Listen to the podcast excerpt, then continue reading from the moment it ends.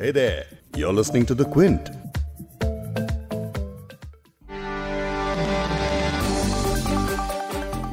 यूँ तो दिल्ली में सैर सपाटे के लिए कई अच्छी जगह हैं लेकिन एक ऐसा वीवीआईपी इलाका जहाँ पर सुबह पाँच बजे से लेकर रात 12 बजे तक आपको भीड़ नज़र आएगी। इंडिया गेट से लेकर राजपथ के पूरे इलाके में मॉर्निंग वॉक से लेकर साइकिलिंग पिकनिक फोटोग्राफी और तमाम तरह की चीज़ें होती हैं।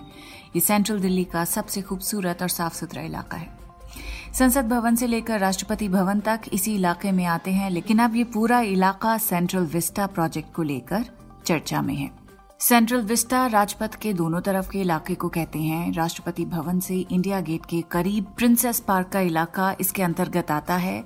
इस पूरे इलाके को नए तरीके से बनाने के प्रोजेक्ट को ही सेंट्रल विस्टा नाम दिया गया है, जिसमें संसद की नई इमारत बनाने का भी प्रस्ताव है। लेकिन इस प्रोजेक्ट को लेकर कुछ लोगों ने विरोध जताया है और मामला फ़िलहाल सुप्रीम कोर्ट में है।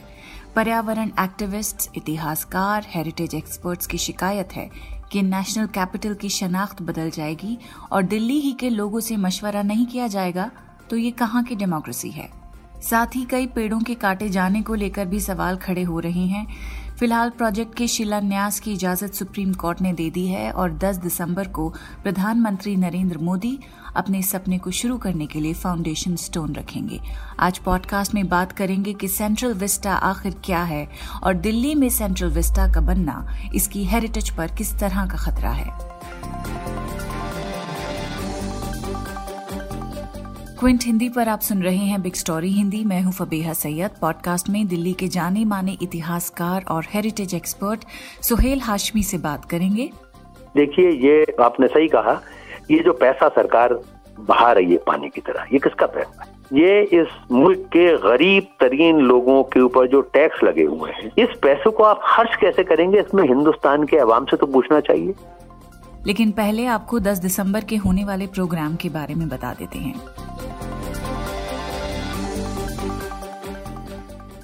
मोदी सरकार का ड्रीम प्रोजेक्ट सेंट्रल विस्टा को लेकर सुप्रीम कोर्ट ने सोमवार को एक अहम आदेश दिया है।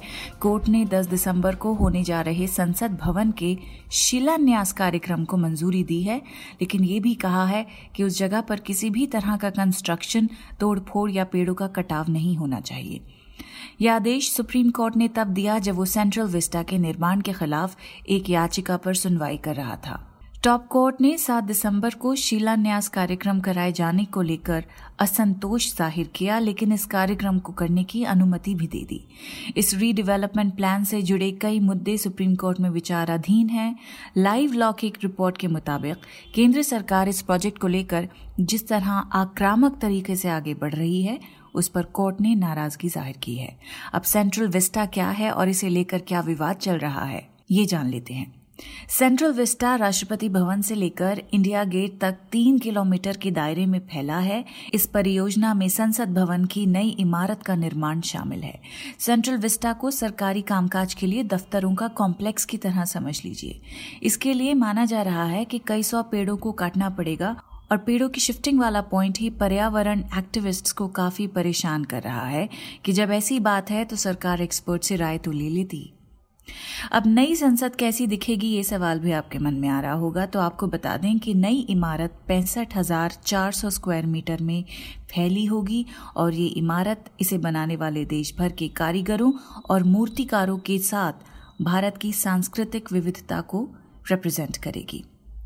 इमारत एक तिकोना ढांचा होगा और इसकी ऊंचाई पुरानी इमारत जितनी ही होगी।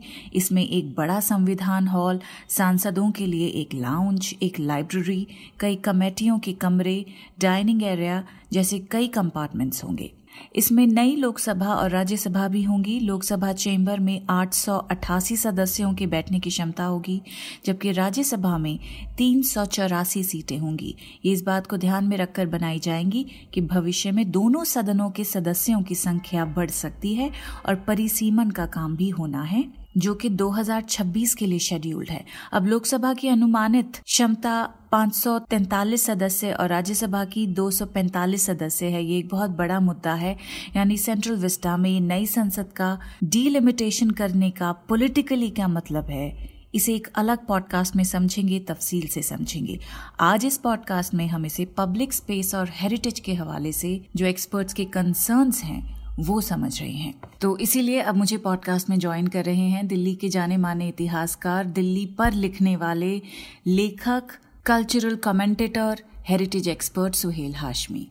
तो मेरा पहला सवाल आपसे यही है कि पीएम मोदी का ड्रीम प्रोजेक्ट सेंट्रल विस्टा को हेरिटेज के लिए निरादर माना जा रहा है। लटिन्स दिल्ली का ये मेन एरिया जो दिल्ली की आइडेंटिटी है, उसकी आत्मा है, उसे रीडेवलप करने के फैसले पर सवाल उठ रहे हैं। बतौर हेरिटेज एक्सपर्ट आपके क्या कंसर्न्स हैं? देखिए मेरा कंसर्न इसके बारे में बड़ा साफ़ है। ये सवाल बिल्कुल सही है। ये जो नई दिल्ली की छवि है वो मुझे उसमें उसमें पचास परेशानियाँ हैं। लेकिन ये है नई दिल्ली जो बीसवीं शताब्दी के पहले दशक के अंदर जिसका दूसरे दशक के शुरुआत में जिसका जिसके ऊपर काम होना शुरू हुआ। और आप छब्बीस जनवरी आपके जहन में आता है तो आपको राजपथ से छब्बीस जनवरी का जुलूस याद आता है और दोनों तरफ़ आपको ये बिल्डिंगें आपके जहन में आती हैं। हम्म। आपको राष्ट्रपति भवन के ऊपर वो लाइट नज़र आती है। वो वो दिल्ली की छवि है, नई दिल्ली की। जैसे भारत की छवि ताजमहल है, भारत की छवि रेड फोर्ट है, दिल्ली की छवि रेड फोर्ट है, और ये जो पूरा का पूरा सेंट्रल विस्टा है, ये दिल्ली की छवि है। इसको आप पूरी तरह अहस नहस कर रहे हैं। अपनी, हमारी जो जो कल्चरल आइडेंटिटी है, जो हमारी हेरिटेज है, और खासतौर से नई दिल्ली का, की जो छवि है ये उसको तहस नहस करने का मंसूबे से ज़्यादा और कुछ नहीं। सेंट्रल विस्टा के अलावा भी अगर हम देखें तो मोदी सरकार ने और भी ऐसे स्ट्रक्चर्स तैयार किए हैं। स्टैच्यू ऑफ़ यूनिटी पर करीब तीन हज़ार करोड़ रुपए खर्च किए गए। राम मंदिर बनाने का बजट भी तीन सौ करोड़ रुपए है। और अब सेंट्रल विस्टा का एस्टिमेटेड बजट 900 करोड़ के आसपास है। यानी सरकार के पास पैसा खूब है।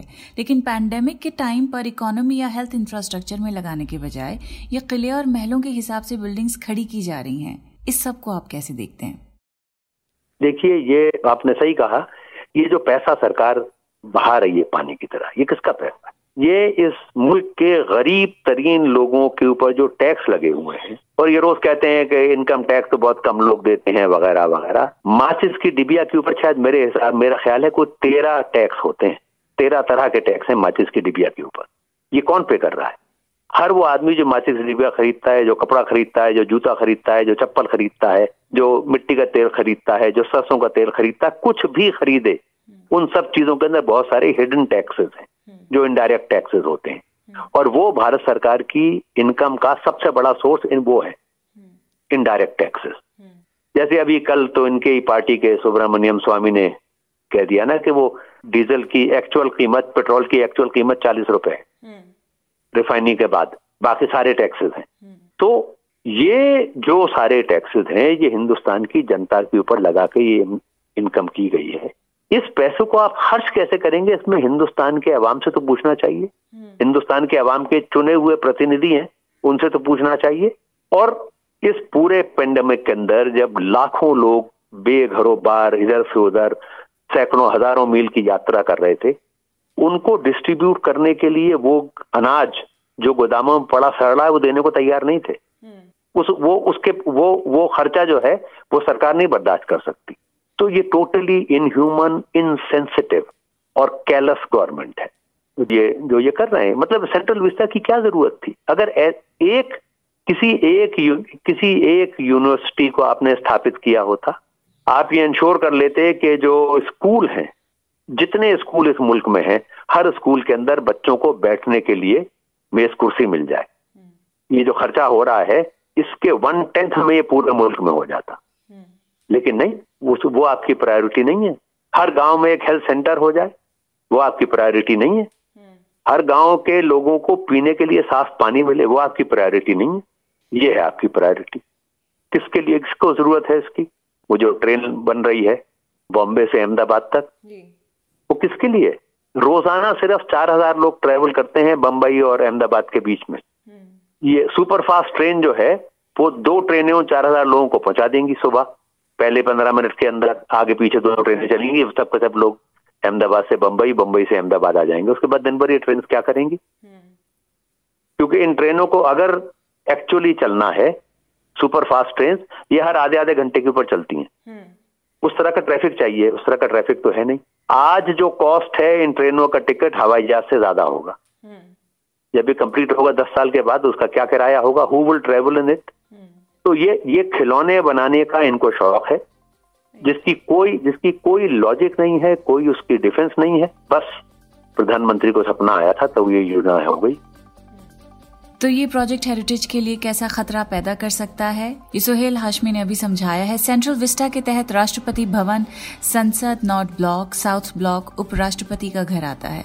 इसके अलावा national museum national archive Indira Gandhi national centre for arts Udyog Bhavan, Bikaner house, Hyderabad house, निर्माण भवन और जवाहर भवन भी सेंट्रल विस्टा का ही हिस्सा है। और जैसा आपको बताया कि सेंट्रल विस्टा रीडेवलपमेंट प्रोजेक्ट केंद्र सरकार के इस पूरे इलाके को रेनोवेट करने की योजना को कहते हैं।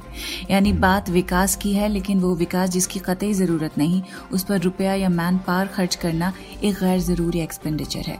आत्मनिर्भर भारत को नए महल या किले नहीं चाहिए, बल्कि एक बेहतर हाउसिंग पॉलिसीज़ चाहिए। सड़क पर बेघर लोगों को अपने सर पे छत चाहिए और फौरी तौर पर जिसकी ज़रूरत है, वो एक वैक्सीन तो सवाल बस इतना सा है कि इस वक्त जब इकोनॉमी शून्य से भी नीचे है, तब सेंट्रल विस्टा जैसी इमारतें मिसप्लेस्ड प्रायोरिटी का केस बनने से कैसे रोकी जा सकती हैं? इस पॉडकास्ट के एडिटर हैं संतोष कुमार और इसे प्रोड्यूस किया है फबीहा सैयद ने। अगर आपको बिग स्टोरी हिंदी सुनना पसंद है तो क्विंट हिंदी की वेबसाइट पर लॉग ऑन कीजिए और हमारे पॉडकास्ट सेक्शन का मज़ा लीजिए।